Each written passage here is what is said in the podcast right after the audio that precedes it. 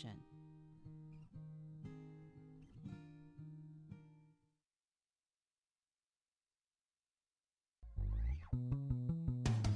Radio Libertas, the first educational radio station in the eastern part of Pampanga. Radio, Libertas. Radio Libertas, ang puso ng bayan.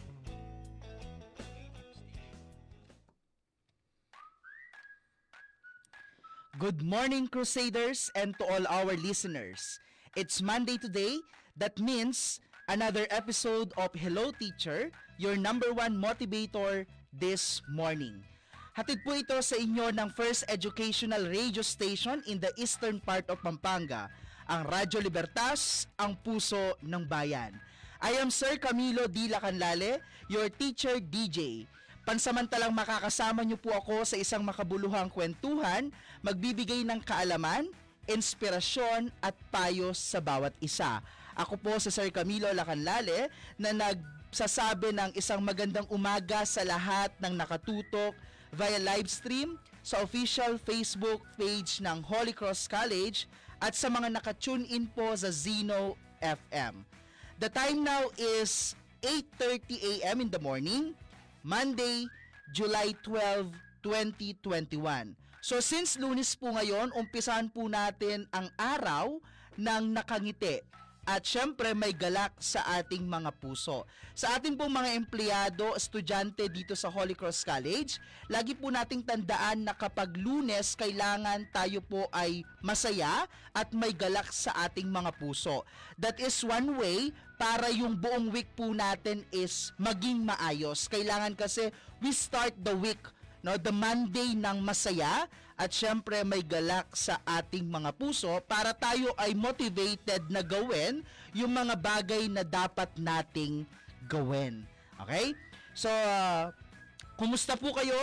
Mahigit dalawang linggo po tayong hindi nagsama-sama at hindi nagkita-kita sapagkat po sa ating mga health protocols na pinapatupad dito po sa Holy Cross College at the same time ng IATF sa LGU ng Santa Ana. So for today, bagong episode na naman po ng Hello Teacher.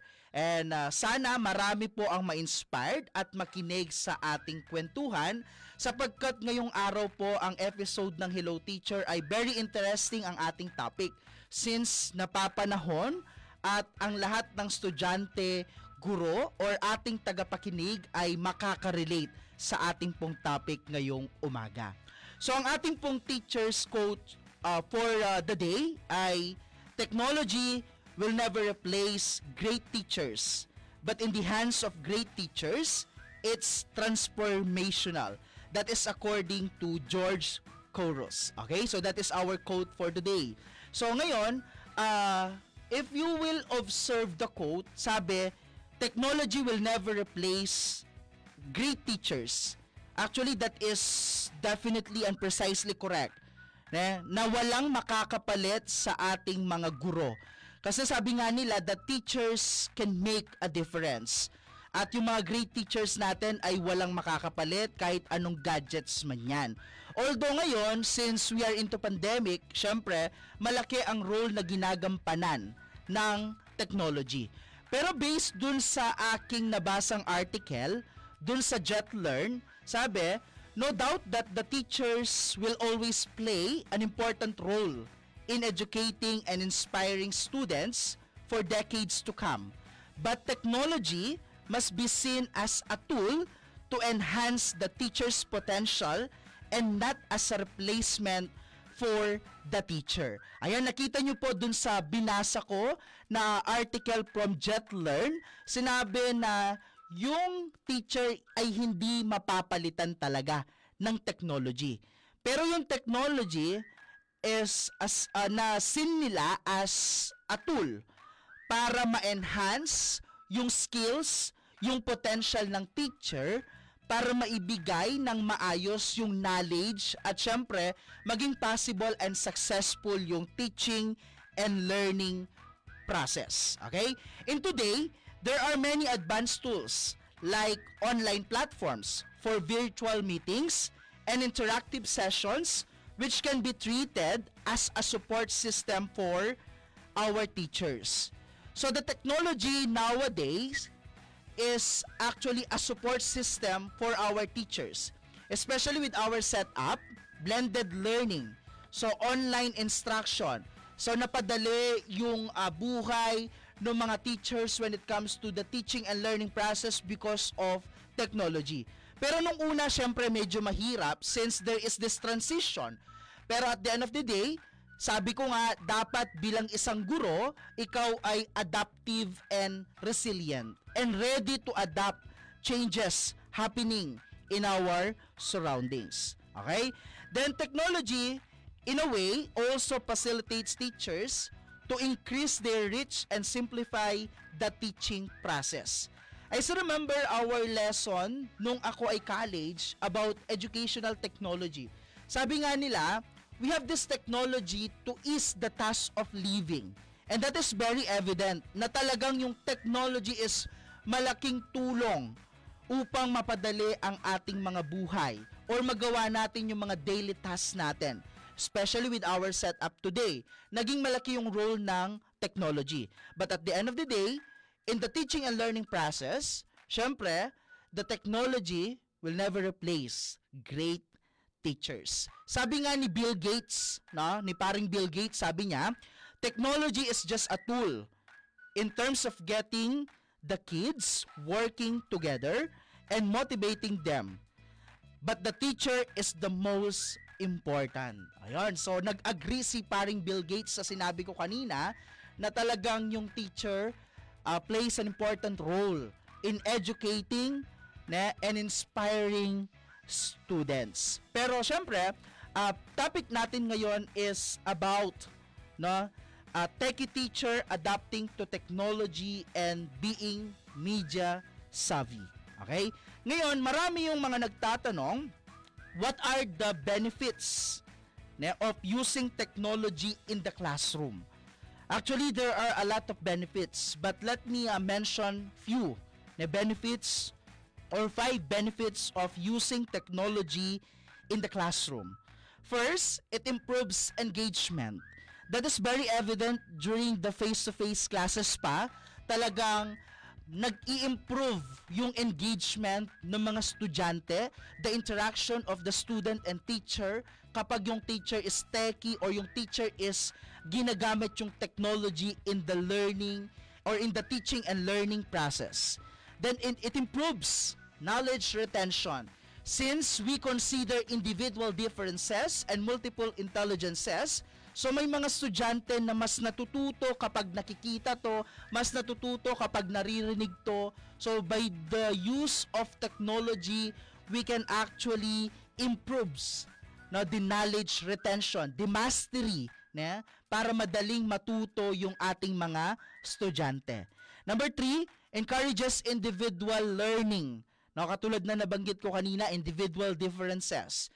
Then number four, useful life skills through technology. Siyempre, marami yung mga skills na we can adapt by the use of technology. And there are new discoveries na pwede nating matutunan. ba? Diba? Then, benefits for teachers, especially with the setup today, talagang malaking tulong po ang teknolohiya no sa pag-aaral at sa pagtuturo ng ating mga teachers sa ating mga minamahal na estudyante. Katulad po ng nabanggit ko kanina, ang ating pong topic is Techie Teacher, Adapting to Technology and Being Media Savvy. So bago ang lahat, ay magiiwan na ako ng katanungan para sa mga nakatutok sa atin ngayong araw. Ano ang pinaka-best benefit ng technology para sa iyo sa gitna ng pandemya? Muli po inaanyayahan ko po ang ating mga tagapakinig or uh, nanunood sa ating official Facebook page na sumagot po sa ating comment section. Ang ating pong katanungan is ano ang pinaka best benefit ng technology para sa iyo sa gitna ng pandemya. Ilagay na po ang inyong mga kasagutan sa comment section ng live broadcast sa official Facebook page ng Holy Cross College at babasahin natin ang inyong mga kasagutan maya-maya lamang po. Sa mga nakatutok sa ating Facebook Live, maaari po kayong mag-send ng mga stars na makikita sa inyong comment section Ang mga stars po na inyong ibibigay ay magagamit para sa mga Caritas activities ng Holy Cross College. For the information of the community or the Santa Ana community, hindi po ah, tumigil ang paaralang may puso sa kanyang mga Caritas programs. Patuloy po ang pagbibigay ng ah, mga ah, supply or relief goods ng paaralang may puso. Salamat po sa mga nagdo-donate at sa mga gusto pa pong mag-donate, no, open po ang paaralang may puso sa inyong mga donations. So sa mga gusto mag-share ng kanilang mga blessings, no, ah, patuloy po ang ating Caritas program dito. Maraming maraming salamat po sa mga patuloy na sumusuporta sa ating programa dito sa Holy Cross College for the Caritas program. So ngayong umaga po, ating ah, malalaman kung sino po yung mga makakasama natin sa isang oras nating kwentuhan about sa ating topic that te- te- techie teacher adapting to technology and media savvy. Makakasama po natin ngayong umaga ang guro mula sa Senior High School Department and she is a TBL teacher. That's why siya yung nandito. It's more on technology yung pag-uusapan. So I think siya yung isa sa mga makaka-relate at makakapagbigay ng payo at inspirasyon sa ating mga tagapakinig. First guest natin, syempre that is Ma'am Edwina Muldong. Ayan, good morning po. Good morning, sir. Ayan. So next, ang isa din natin guest is ah, ang ah, Learning Management System Head no ng Paaralang May Puso and siya yung ginugulo ng mga estudyante at ng mga teachers kapag nagkakaproblema sa learning management system natin. So, friends, ladies and gentlemen, we have Sir Xavier Pangan. Sir? Yes po no sir. Good morning sir Camilo and Ma'am Edwina. And sa mga nanonood po sa atin sa Facebook Live and nakatune sa Zeno FM, magandang umaga po sa ating lahat. Okay, so magandang umaga Ma'am Edwina and Sir Xavier. Kumusta po?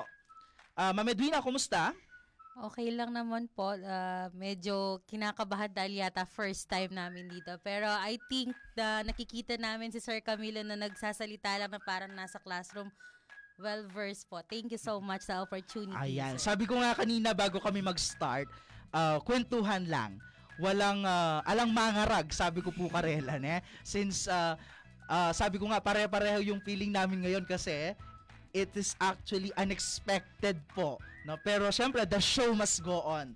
No po? So thank you very much, Ma'am Edwina. How about, how about you, Sir ah, Xavier? Kumusta po? Ah, okay lang naman po no sir. Ah, same feeling rin po no sa una, kinakabahan. Pero nakita ko nga po si Sir Camilo. So medyo na-relax na rin po kami. Okay, so I hope lahat na nakakakita sa akin nare-relax lang, no? Kasi there are some na nakakakita parang nininervyos, no? Pero don't worry, sabi ko nga, kwentuhan lang po tayo ngayong umaga na ito, no? So, ang unang katanungan po natin, ano ba ang ibig sabihin kapag ikaw ay technology and media savvy? Ma'am Edwina. Sa simpleng way lang, pag sinabi mo kasing technology and media savvy, you, you just don't have the background in terms of technology. Kailangan meron ka rin kaalaman kung paano ba yung platform, paano mo ba gagamitin yung technology sa everyday life mo. Lalo na if you are a student, you need to know kung ano ba yung mga do's and don'ts na dapat mong gawin when using the technology. Yes. So meaning to say, dun sa first question natin, kailangan ah, pag sinabing technology and media savvy, meaning dapat you have the background and knowledge no about technology and media. Okay? Kung papaano mo gagamitin, kung ano yung mga dapat gawin, kung ano yung mga hindi dapat gawin. 'Di ba? ah, before there is a debate.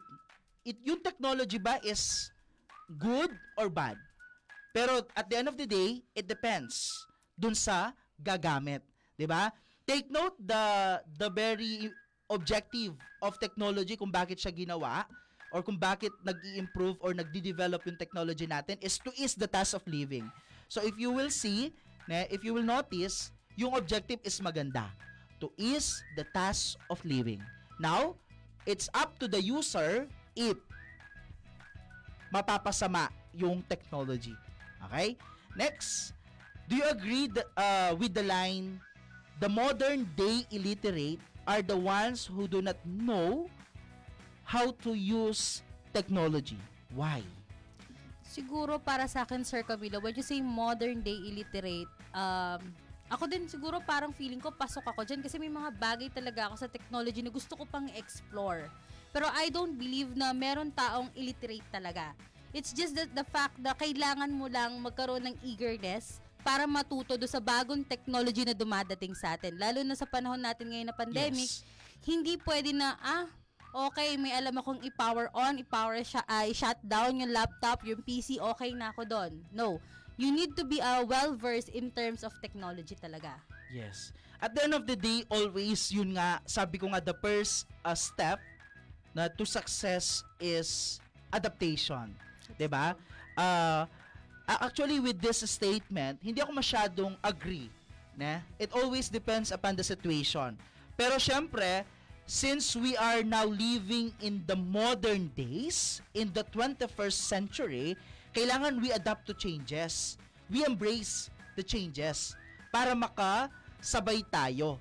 Okay? Wag yung, yes, sa una, matatakot ka, sa una, magdadalawang isip ka, yun yung naranasan ng mga ibang teachers eh, especially po yung mga ah, matatanda na na teachers no, dito sa Paaralang May Puso. Pero, yung pong mga matatanda nating teachers dito sa Holy Cross College, imbes na matakot, no, so they embrace no, yung mga changes na nangyari with the learning uh, situation here at Holy Cross College and with the setup. Kaya nga madali po silang nag-cope up with the transition. Kaya nga ngayon, no, ah, kahit na medyo may edad na, talagang they are into technology. Nagpe-Facebook na sila, may mga nagla-live nga, 'di ba? Na dati namang hindi nila ginagawa, pero they exerted so much effort kasi para talagang makasabay sila sa panahon at makasabay no sa napapanahong changes with our education sector. Kasi uh, with the pandemic, one of the greatly affected institutions is the educational s- institutions.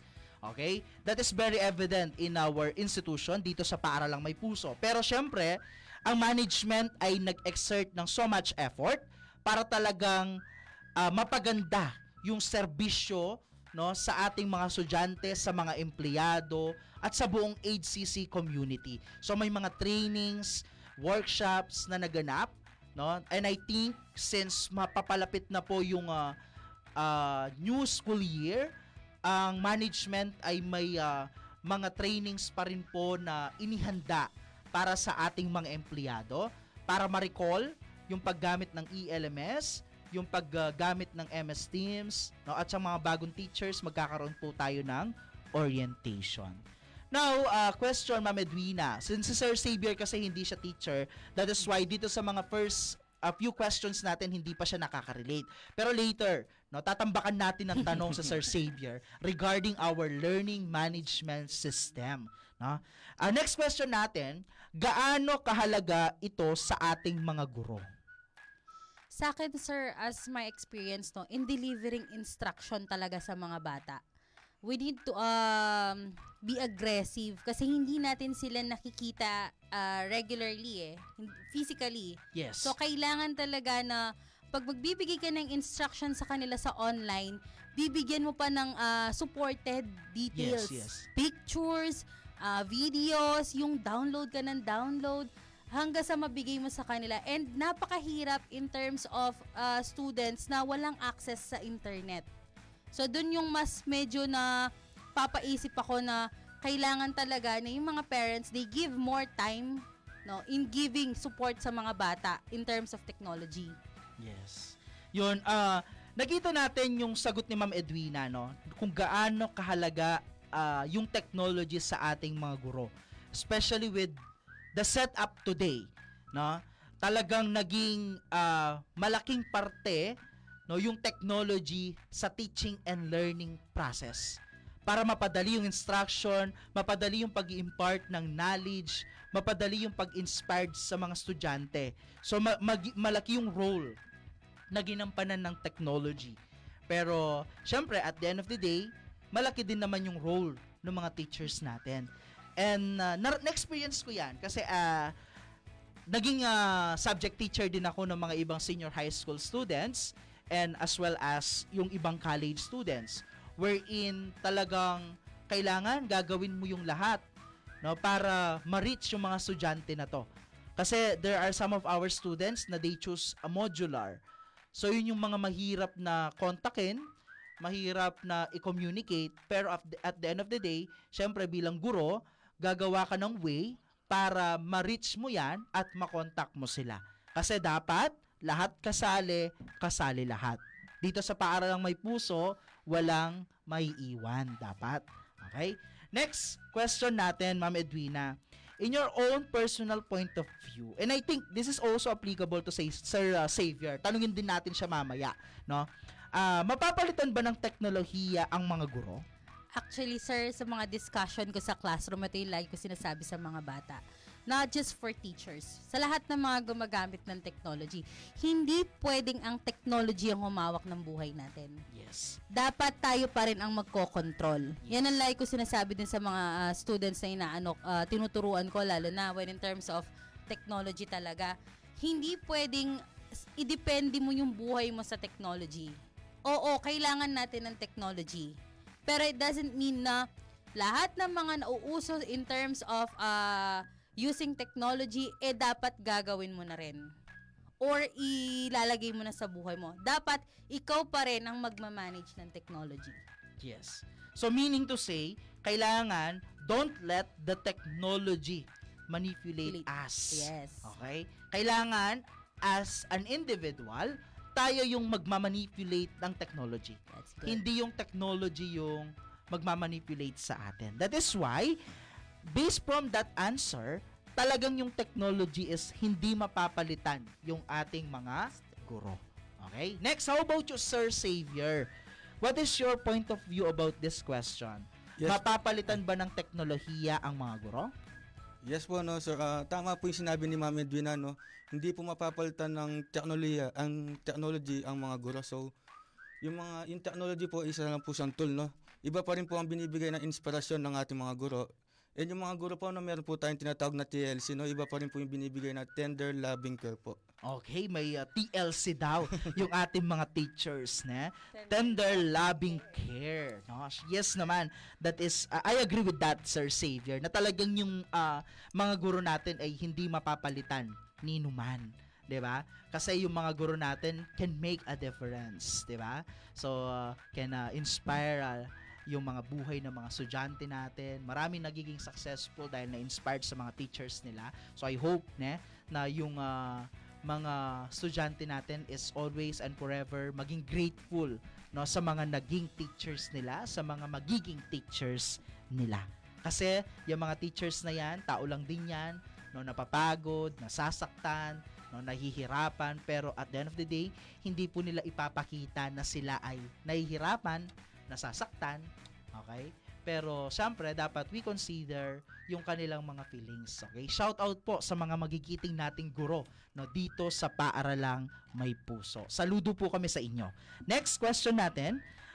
Uh, Ma'am Edwina, as a teacher in the senior high school, paano kayo nakapag-adapt ng mabilis sa transition sa modalities of teaching?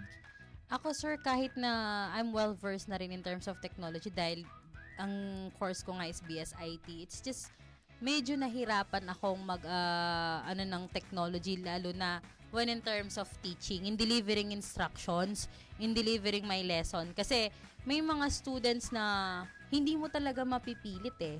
Yes. Lalo na kung ang senaryo nila, ma'am, nawalan po kami ng internet. So as a teacher, anong gagawin mo?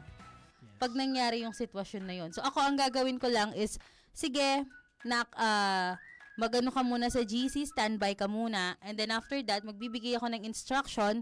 Bukod sa instruction ko habang nagkaklase ako, magbibigay ako ng instruction do sa GC. Yes. ma'am. So doon sila nakakapag-cope up. And then ah, tatawagan ko yung student and then kukumustahin ko kung okay na ba yung internet nila, ano ba nangyari. Kung kaya ko naman siyang tulungan in my own way, I will do that. Okay.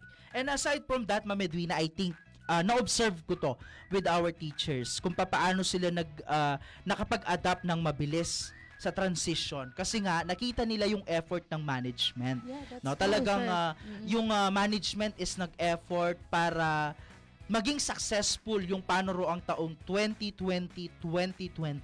Opo. Kaya nga maaga tayong natapos at Yes, maaga din tayo mag-uumpisa. Kasi nga, yung mga teachers natin dito, as well as the management and the administrators are resilient, adaptive, and considerate. That's true, Okay? sir. With the setup today, talagang nakita ko kailangan talaga ng konsiderasyon. Kasi during the face-to-face classes, I think, yung consideration ko is not 100%. It's just 10%. That's true. Diba? That's very evident naman with my students, with my co-teachers. Pero with the setup today, talagang, I think, lagpas ba dun sa 100% yung ibibigay mong consideration with your students. Sobra, Eh, sir. At the end of the sobra. day, kailangan, wag nating isipin na ginagawa natin to dahil ganito, dahil ganyan. Isipin lagi natin na we are doing this, we are giving so much considerations to our students because of the setup. Aside from that, para sa bata, para sa bayan. Okay? Pero doon sa mga estudyante naman naming nakatutok ha, wag namang abusuhin yung consideration na binibigay ni teacher. Okay? Na binibigay ng paaralang may puso. Sometimes naman, there is always a limitation. Okay? Kailangan you should know your responsibilities ne, and your role as a student. Sabi ko nga lagi, nag-enroll ka, kailangan alam mo yung role mo. Hindi yung nag-enroll ka lang tapos tapos na. 'Di ba? Gusto mo papasa ka. Oh, Holy Cross is not school bukol, sabi ko nga sa mga estudyante ko.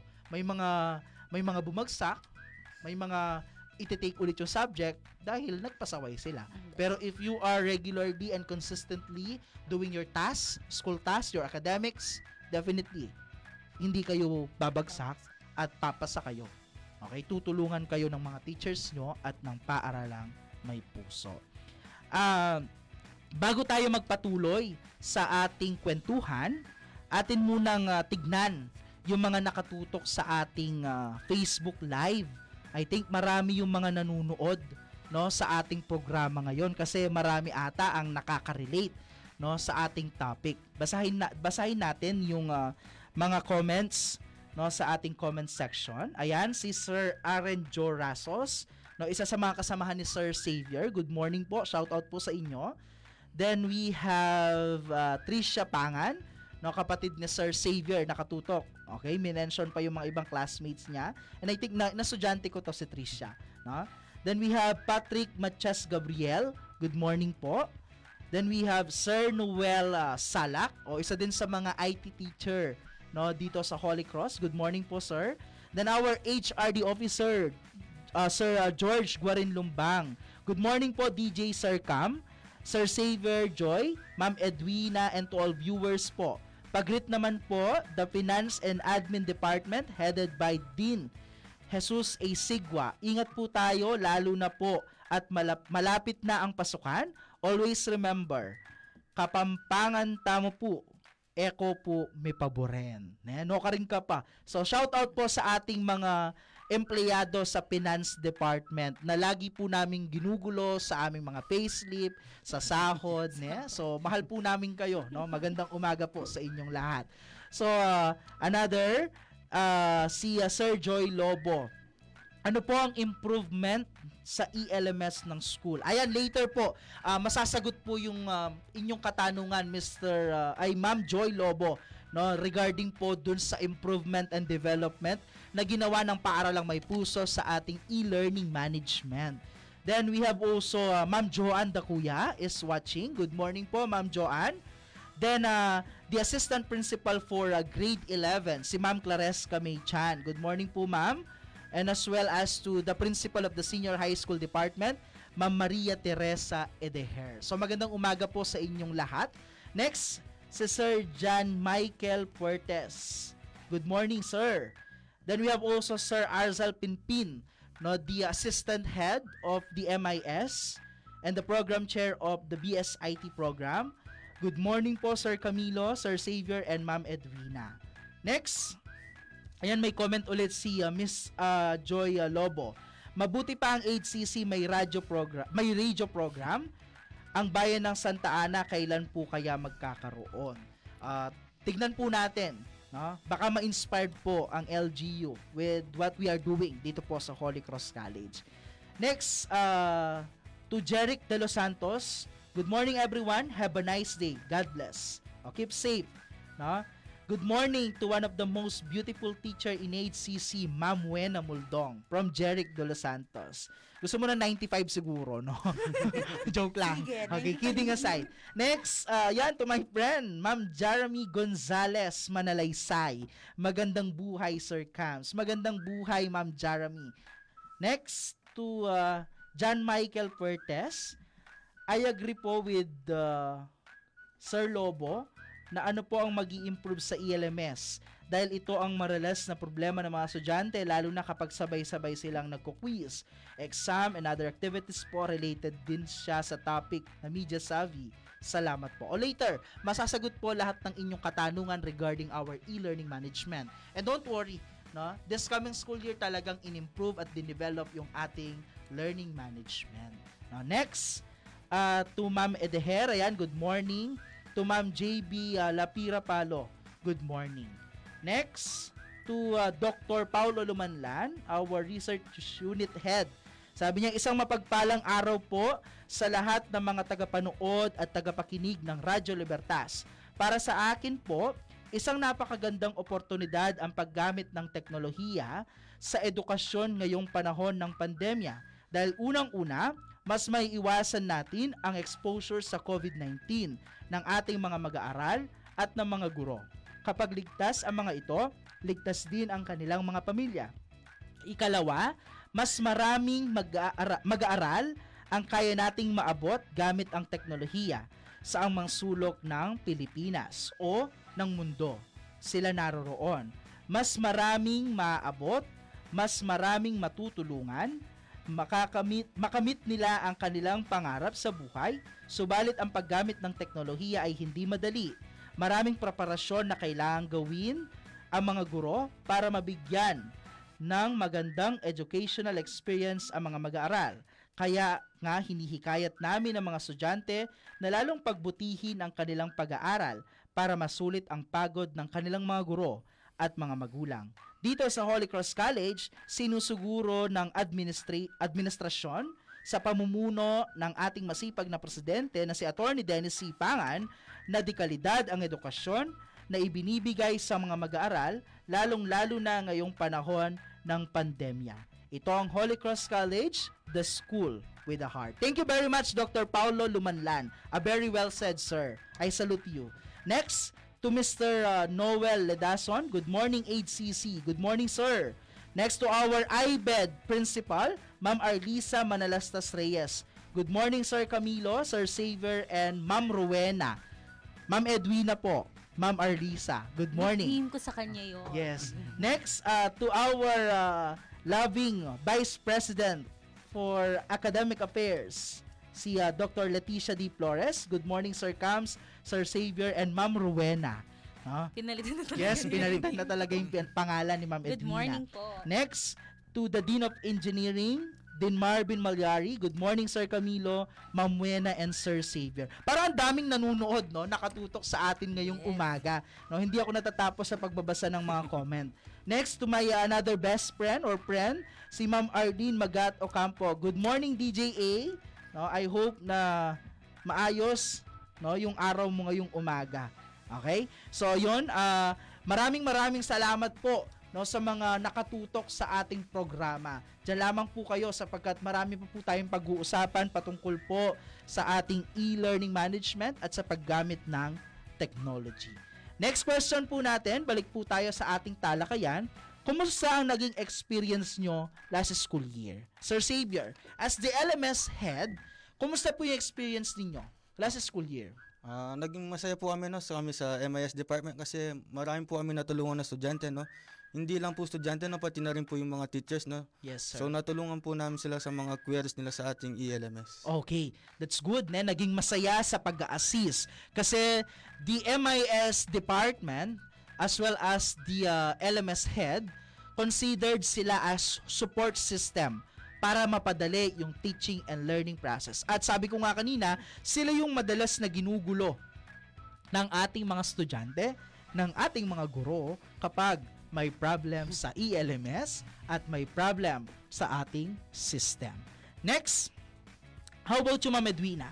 Kumusta naging experience nyo last school year? challenging pero sabi ko nga kasama din kasi namin sina Sir Xavier when it comes to training para nakita namin na may improvement, may mga eagerness yung mga teachers, yung mga students. Nag-enjoy naman sila kung ano yung ability ng LMS. Sabi nga namin, there is no perfect system. Yes. Lahat ng yan parang cycle talaga. Kung may makikita tayong aberya, pagtulungan natin. Yes. Ayusin natin. That's the goal of the school. Yes. O yun. Uh, with my experience naman last school year, yun nga, mahirap na masaya kasi we are into new normal of education. Yes. Okay? At the end of the day, lagi ko nga sinasabi, kailangan resilient ka lang, adaptive ka lang, no, magiging smooth yung flow no, nung ating pag-aaral. Okay? So magpapatuloy po ang aming kwentuhan at talakayan regarding LMS update makalipas ang ilang paalala.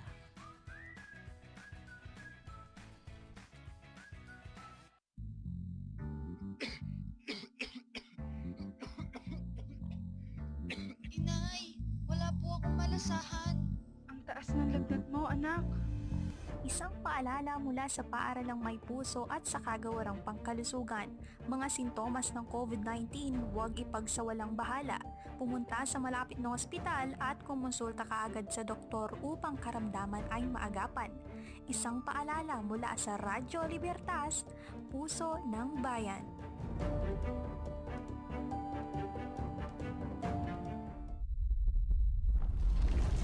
Ay, lumilindol. Ano ang gagawin mo habang lumilindol? A. Magpanik B. Tumakbo C. Sumandal sa pader o letter D. None of the above dahil ikaw ay handa. Uy, duck, cover, and hold. Tama! Kung ikaw ay nasa loob ng isang establishmento, humanap ng mapagtataguan tulad ng lamesa at gawin ng duck, cover, and hold. Kung ikaw naman ay nasa labas, humanap ng open area na lugar at gawin ang duck, cover, and hold. Kung ikaw naman ay nasa loob ng sasakyan, huminto at iwasan ang mga tulay, overpass at flyovers. Ang payong ito ay hatid ng Department of Science and Technology at Philippine Institute of Volcanology and Seismology. Good morning, class.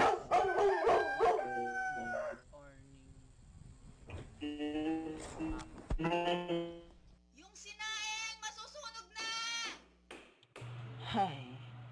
kailan kaya babalik sa dati ang lahat?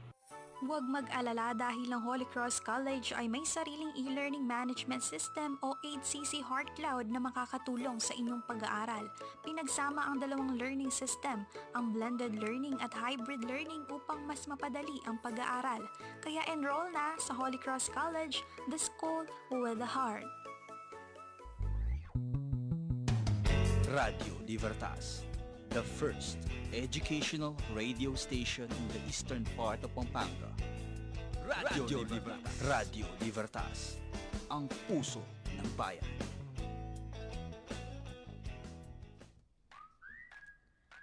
Ayan, nagbabalik po ang ah, episode ng Hello Teacher para naman tayo ay ma-update regarding sa e-learning management ng paaralang may puso. So kasama pa rin po natin ang LMS head no ng ah, paaralang may puso sa Sir Xavier Pangan para bigyan po tayo ng mga updates regarding our e-learning management system. Actually, the e-learning management system of Holy Cross College is very ah, friendly user at one of the best ELMS no I think na meron no dito sa ating bansa, dito sa ating probinsya at dito sa bayan ng Santa Ana. So question number one, sir. Dahil ah, magbubukas tayo ng panibagong school year, ano ba ang dapat abangan ng mga students natin na pipiliin ang online learning? Yes po no, Sir Camilo. So katulad po ng dati no, nandyan po ang ACC Heart Cloud no para gabayan at tulungan yung mga ating mga mag-aara- mag-aaral sa kanilang pag-aaral. So si tayo po no, so pag may questions po sila no, pwede naman po silang mag-chat sa sa mga guro and sa amin po sa M- MIS page kung may mga katanungan po sila sa paggamit sa HCC Heart Cloud. Ayan. So welcome po no yung ah, or open po yung ating MIS ah, team as well as the LMS head regarding your queries or questions about the e-learning management. Especially po dun sa ating mga new students or mga transferees from other schools. Okay? So I think marami na may nagta-transfer because of this e-learning management ng ating paaralan. Sir, pwede niyo po bang i-explain ano yung mga features ng ELMS natin? May updates ba sa ating ELMS? Ah, yes po no sir, yung katulad po nga tinatanong na sa comment section kanina no, yung mga update and upgrade. So bali nagkaroon po tayo ng update and upgrade ngayon this school year. So nagkaroon po tayo ng update dun sa ating login page no. So kung yung bata po ay nakalimutan yung kanyang password, so meron po tayong button doon na forgot password. So pagka kinlik po ng bata yon, automatic na manonotify po kami doon sa MIS na nakalimutan po ng bata ang kanyang password and magsiset po kami ng bagong password. Ah, okay. Unlike before, kailangan mo nang kontakin kayo para ipa-reset yung ah, password. 'Di ba? So, so ngayon, we have this new feature wherein nakalagay na sa baba, forgot password, then i-click lang 'yon then mano-notify na. Ano pa sir, yung mga updates na nangyari sa ating e-learning management? Yes po, na, nagkaroon rin po tayo ng upgrade sa ating mga database. So from HDD, naka-SSD na po tayo ngayon. So ano nga po bang ma- may tutulong na? No? So malaking tulong po yun. So bibilis po yung mga queries po natin and mga every time na mag-click po tayo ng process sa ating ELMS, no? so mas mabilis po yung response time niya. Oo. Sir, tanong ko lang, ano yung nabanggit mo kanina? Age, ano It- yan? from HDD to SSD. From HDD to SSD po. SSD. Ano yun, sir? Sir, sa database po natin yun, sir, no? so nag-upgrade po tayo. So mas mabilis po yung processor na yun and yung memory na yun, mas makakatulong po yun sa pag ah, sa pag-process po ng ating ELMS. Okay, so meaning maiiwasan na yung pagkakaroon ng parang naglalag yung LMS natin. Yes po, na mas Ganun bibilis yung process. So mas bibilis yung process. Ayan, kasi nga talagang ah, pinapabuti ng paaralang may puso yung kanyang mga ah, serbisyo sa ating mga estudyante. And ah, I think that is one of the ah, problems before or last school year, no, yung pag ah, nagsabay-sabay yung mga estudyante. Pero I think now is iba-iba na yung accounts per department Yes po. para talagang mapabilis at syempre ah, nagkaroon din ng strategy yung ating mga school administrators, the school heads para talagang maiwasan natin yung mga ganong problema. Pero at the end of the day, syempre, ah, hindi natin maaalis yung mga technical glitches. Okay? Ang amin lang pong hinihingi is ang inyong pangunawa at ang inyong konsiderasyon po. No, kung may mga technical glitches pa rin po tayong may experience with our e-learning management, pagpasensyahan nyo na po pero talagang gagawin po ng ating ah, management ang abot ng kanilang makakaya para po talagang ma-improve at ma-develop at mabigay ang dekalidad na edukasyon at magandang serbisyo sa ating mga estudyante. Then aside from that, sir, ano pa yung mga updates pa po? Sa ngayon, yun lang. Yun lang po sa ngayon. Okay, yun, mapapabilis. Malaking tulong na rin po yun. Malaking tulong na po yun. I think kasi sa pag-update ng system is hindi ganun kadali. Yes. Kamukha rin na sinabi ko sa iyo kanina, Sir Camilo. Ang system kasi walang perfect talaga. Yes. Kahit sa mga malalaking university ka pa. Yes, yung ma'am. system po kasi is uh, cycle yan. Pag may nakikitang aberya, doon mo inaayos. So, I kaya ganun agree with dapat. that. So, kailangan may experience, then kapag na-experience, nakita, doon gagawan ng Yes, sir. paraan para ma-improve yung services. Okay? Next po is, ah, may mga trainings din ba tayo for teachers and students na nakaschedule? Yes po, na may nakaschedule na po tayong training and retooling po para sa ating mga guro. Na.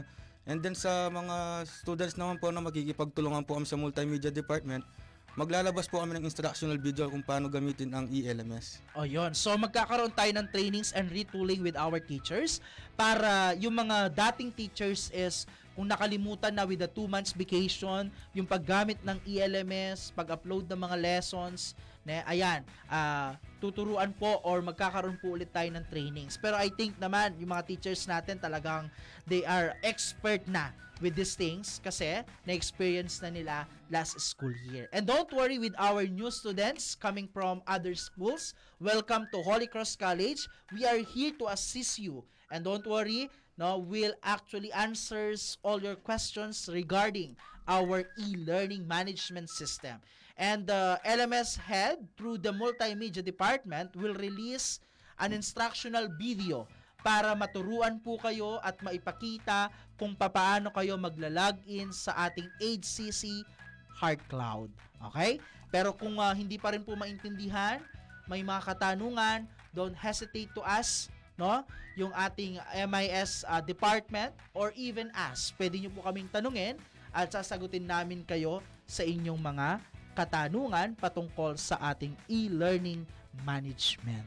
Next, uh, Sir Xavier, paano ang account ng mga new students? Paano sila makakakuha ng kanilang LMS account? Yes po. Um, para po magka-account yung mga new student natin no sa ating ELMS no. So hindi lang po sa ELMS pati sa E-grade. Kailangan po ay officially enrolled siya no. So paano nga po ba yung officially enrolled na yun? So dapat po na meron po siyang tatak na officially enrolled na tatatakan ng cashier. So once na bayad na po siya no, meron na po siya agad na account sa E-grade, ELMS and sa ERP po. Okay, automatic yun sir. No? Yes Once po. tapos na yung enrollment process or procedure, automatic magkakaroon sila ng account with their ELMS. Ngayon sir, papaano nila malalaman na meron na silang account? Yes po, no, ah, siguro po by third week of July no, or second week po or this week, i-release po ng multimedia department yung format po kung paano sila mag-login sa ating ELMS. Okay, ayan. So, i-release po yung accounts ninyo. Basta tutok lang po kayo sa ating official Facebook page. Sa mga estudyante po natin na hindi pa nakalike, naka-follow sa official Facebook page ng Holy Cross College, please follow and like our official Facebook page para maging updated po kayo sa mga happenings dito sa Holy Cross College. Shout out sa mga new students natin sa senior high school na please uh, cooperate with us kapag tinatawagan po namin kayo, sumagot po kayo para malaman po namin yung inyong learning modality na pipiliin for this coming school year. Natatakot Okay? yata sila magbigay ng phone number. Yes, yung iba hindi sumasagot eh or pinapatayan kami kapag tumatawag. At yung iba naman na hindi kami ti- uh, nire-replyan no kapag uh, tinetext namin sila. Pero makipag-cooperate lang kayo para maging smooth yung flow natin for the coming school year. Next question, Sir, bukod sa ELMS, nagkaroon tayo ng massive digita- digitalization, di ba? Ano ano pa po yung ah, naging ah, digital sa HCC? Yes po, na, napakagandang tanong po. No? Masasabi ko po sa Holy Cross College is more on digital na po tayo. Yes. And paperless transaction na po talaga tayo. Yes, sir. So yung mga enrollment po natin no, is through online na rin po. And yung pag-release natin ng grades is through online na rin po. And ngayon po na meron po tayong ginawa na alumni tracker. No? Para sa mga alumni po dyan na gusto mag-register, no, makikita nyo po siya sa HCC page. And yung mga ID po natin dito sa Holy Cross College, no, hindi lang po siya basta ID. So RFID na rin po siya. No? So kung may gusto kang hiramin na libro sa ating library, so one tap lang po yan. Kung gusto mo makita yung balance mo or magbabayad ka ng tuition fees, miscellaneous fees sa ating cashier, one tap lang po yan and automatic na pong lalabas yung mga balances and mga babayaran mo. Okay, that's good, no? So yun yung uh, digital digitalization program na nangyari no dito sa Holy Cross College. And syempre nangyari ang lahat ng 'yan because of the vision ne, of our president, Attorney Dennis C. Pangan. Maraming salamat po, sir. Nagkaroon tayo ng HCC Heart Cloud, nagkaroon tayo ng e-grade, nagkaroon tayo ng online enrollment, on uh, alumni tracker at marami pa no na uh, na-expect ninyong mga programa na mag-i-improve dito sa paaralang may puso. Okay? Next, uh, we proceed to the part 2 ng ating question and answer to Ma'am Edwina. Ma'am Edwina, ano yung paghahanda at kasalukuyan yung ginagawa para sa pagbubukas ng bagong school year Okay, so sir, unang-una syempre as an human being, kailangan mo munang ihanda yung sarili mo. Yes. And then after that, yung ah, mga tinatawag nating mga self-learning module na hindi talaga basta-basta. Yes. Eh, kasi chine-check siya ng ah, COOR, i-check ng check ninyo as an assistant principal. And then ah, talagang rini-ready namin 'yon. And then after that, pag na-approve na magre-ready kami for our LMS kung may training man kami under the MIS team. Yes. And then ipapasok namin doon yung mga lesson. Yun nga, meron mga step-by-step process talaga Yes. na dapat namin sundin. Ayun. So malaki yung paghahandang ginagawa ng ah, mga guro, ng mga administrador dito sa Holy Cross College sa papalapit na pagbubukas ng ating klase no dito sa Holy Cross College. Ayun nga nabanggit nga ni Ma'am Edwina, let me just share sa Senior High School Department, nagkaroon kami ng modification dun sa ating mga modules wherein ginawa natin silang mga self-learning modules, binawasan yung discussion para ma-utilize talaga yung ating mga libro. Kaya nga dun sa mga estudyante natin na hindi kumukuha ng libro, for this time talagang mapipilitan kayong kumuha ng libro kasi nga mostly para maintindihan mo yung mga lessons or content nung self-learning modules, kailangan mo munang magbasa dun sa libro. Okay? So, yun yung una sa mga hakbang na ginawa natin para talagang maibigay ang dekalidad na edukasyon sa ating mga senior high school students. The same with other departments, no? So maraming pag ah, maraming hakbang ang kanilang ginagawa, talagang intensive or extensive yung paghahandang ginawa nila para mapaghandaan at maibigay ang kalidad na edukasyon sa ating mga estudyante. Hindi ko naman sinasabing before, hindi maayos. Okay? Last school year, maganda po no ang ating educational experience dito sa Holy Cross College. Pero this coming school year, mas papagandahin po natin no siyempre katuwang ng ating mga estudyante, ng ating mga mahal na magulang, guro, ne, at saka ng mga administrador dito sa Holy Cross College. Okay? Next question, Ma'am Edwina. Ano yung mga dapat gawin ng mga magulang para ma-supervise ang mga bata sa kanilang technolo- technology-related activities? Ah, hi muna po sa mga parents ne. Sa mga parents natin diyan, hindi lang po kami ang may big role sa part ng ah, educational system natin. Pati po kayo kasi kayo na yung kasama ng anak ninyo sa bahay eh. So unang-unang gagawin niyo diyan is yung financial support po. Ang nakikita ko. Naiintindihan ko naman po kung lahat naman tayo nag-struggle ngayon dahil pandemic. Pero yung mga simpleng ah, gamit lang po kagaya ng phone, kung pwede po nating mai-support sa bata yun para hindi na siya mag-mod, I mean, mag-less na po tayo sa paggamit ng module para mas maganda po yung pagde-deliver namin ng instruction through online. So siguro nakikita ko number one na support dyan is financial talaga, sir. Ng mga parents. Okay? That is uh, included talaga no sa pag-aaral. Kailangan talagang we uh, support no the uh, students with their finances. Kasi sabi nga nila, if you want to become successful, you need to invest in your education. Okay? And dito naman sa Holy Cross College when it comes to uh, finances, hindi naman tayo may mahihirapan kasi sabi nga ni uh, Ma'am Edeher, ang ating as uh, principal no sa Senior High School Department, sabi niya dito sa Holy Cross College abot kaya ang edukasyon. Okay? Kasi walang top up. Okay? Kung ano yung binibigay ng gobyerno, yun na. Sa junior high school, may ESC. Sa college, may TES. So, kayo mga estudyante, Swerte. generally speaking, swerte, mag-aaral na lang kayo. Okay? Ang poproblemahin nyo na lang is yung pang-internet. Mm, O, malay mo naman yung kapitbahay mo mabait, may Oo, wifi. maki-wifi Makikonnect ka na lang. Okay? Ne, sabihin mo sa kanya, para sa bata, para sa bayan. Okay? Na kapag ikaw ay nakatapos, makakatulong ka sa ating bayan. Yeah, you know how to Okay, yun na lang ang sabihin natin. No, sa mga kapitbahay naman po na may wifi, kung may mga katabi po kayong nag-aaral, wag po tayo maging madamot. Share your Share. blessing po. Ne? Pag po bumabagal, i-reset na lang po, 'di ba? So may ganun naman eh. No, Yes, po tayo. Ne, we heal as one, no? So we educate as one. So ganun po yung gawin natin para talagang maging makabuluhan po yung buhay natin no dito sa mundong ibabaw. Okay? Then syempre, uh, in today, malaki ang role na ginagampanan ng ating mga magulang, especially po yung mga nasa integrated basic education, yung kanilang mga anak. Kailangan po i-supervise, bantayan, no baka baka hindi naman nababantayan 'yan, nag-online, iba pala yung That's true. ginagawa. Yun ang mahirap. 'Di ba? So, malaki ang role na gamp- ah, ginagampanan ng mga magulang. So, para po ma-achieve po natin yung ating objective this coming school year, sa ating po mga magulang, inihikayat po namin na bantayan or alalayan ang inyong mga anak sa kanilang pag-aaral through online. Okay? Or kumustahin lamang po Yung sila. simpleng No, pangungumusta, that sir. is uh, that will mean a lot, 'di ba, Mm-mm. Ma'am Edwina? Yung Sobra. pagdating sa bahay, kung nagtatrabaho po kayo, o kumusta yung online mo, pumasok ka ba, ano yung ginawa ninyo? May That means a ba? lot po para sa ating mga estudyante. Kaya nga sa ating po mga magulang, please makipag-cooperate po tayo. We want na yung mga estudyante po is matapos. Ngayon, kung gusto po natin talagang matapos yung mga estudyante na yan, ah, tulungan po tayo. No, nandito po kami, partner nyo po kami para talagang makamit ng inyong mga anak ang inyong mga pangarap.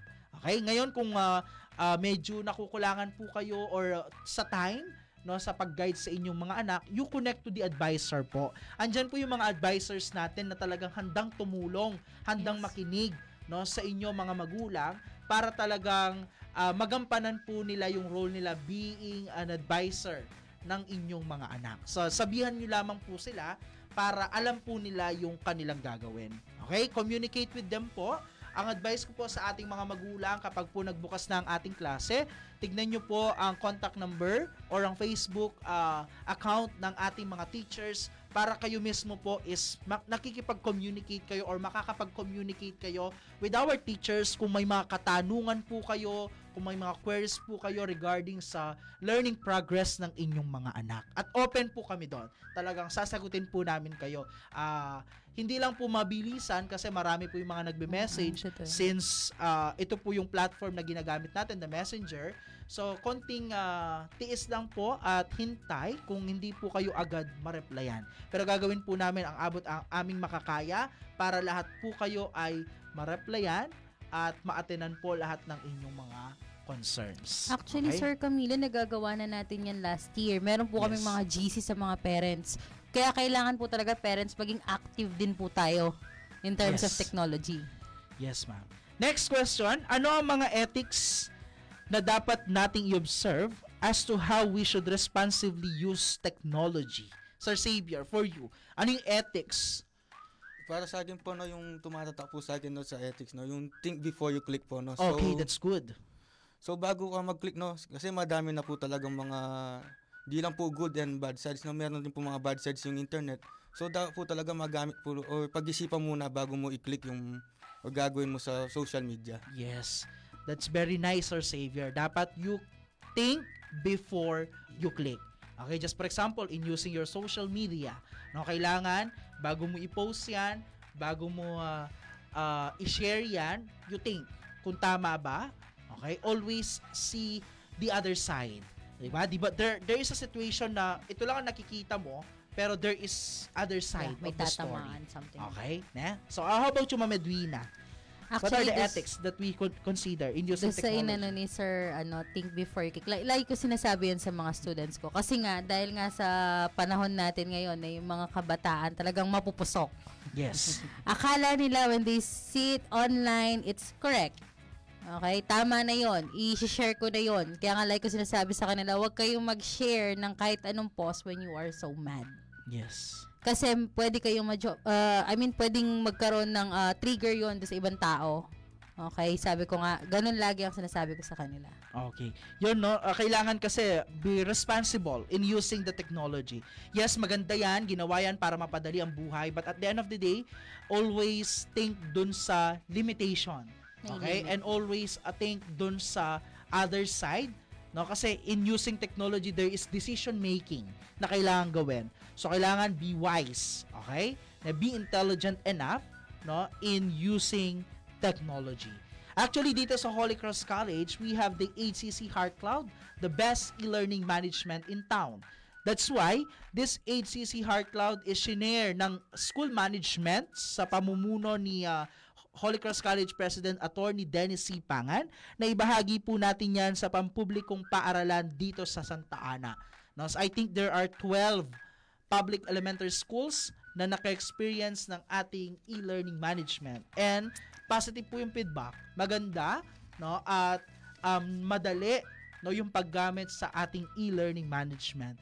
This is actually the institution na nag-share ng kanyang e-learning management sa mga public schools. Kasi usually, yung mga private schools is hindi nag-share ng uh, resources okay, with the public schools. Pero with our school, since Holy Cross is a school with a heart, nag-share po tayo ng e-learning management no sa ating mga pampublikong ah, elementary schools dito sa Santa Ana.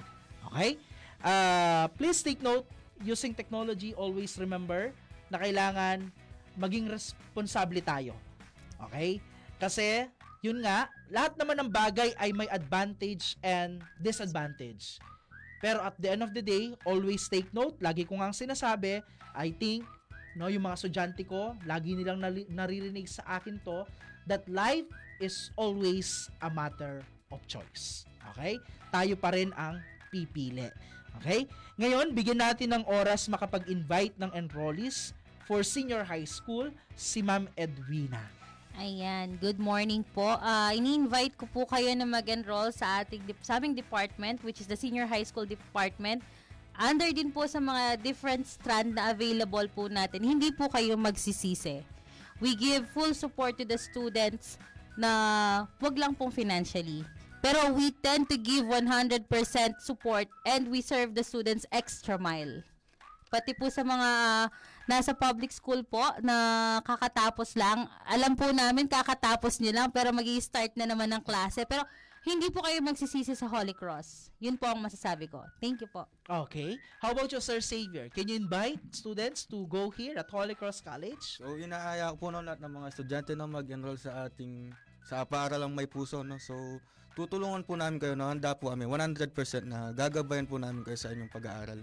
Okay, that's good to hear. 100% we are here to support you. Kapag pinili nyo ang Holy Cross College, Eco magsisi because we all give no, the things that you need para sa inyong educational pursuit. Ang bilis ng oras, natapos na naman po ang isang oras nating usapan with Ma'am Edwina and Sir Xavier. And I hope marami po ang ah, na-update regarding po sa technology, marami ang na-inspired sa aming pinag-usapan, marami ang natuto no sa aming topic. Maraming maraming salamat po sa pagtutok dito sa programang Hello Teacher. Dito lamang po 'yan sa Radyo Libertas, ang puso ng bayan. Hanggang sa susunod po, muli ako po si Sir Camilo Lacanlale sa ngalan ni Sir Jerwin Rositas, bumabati sa inyo ng isang magandang umaga. Keep safe and God bless everyone.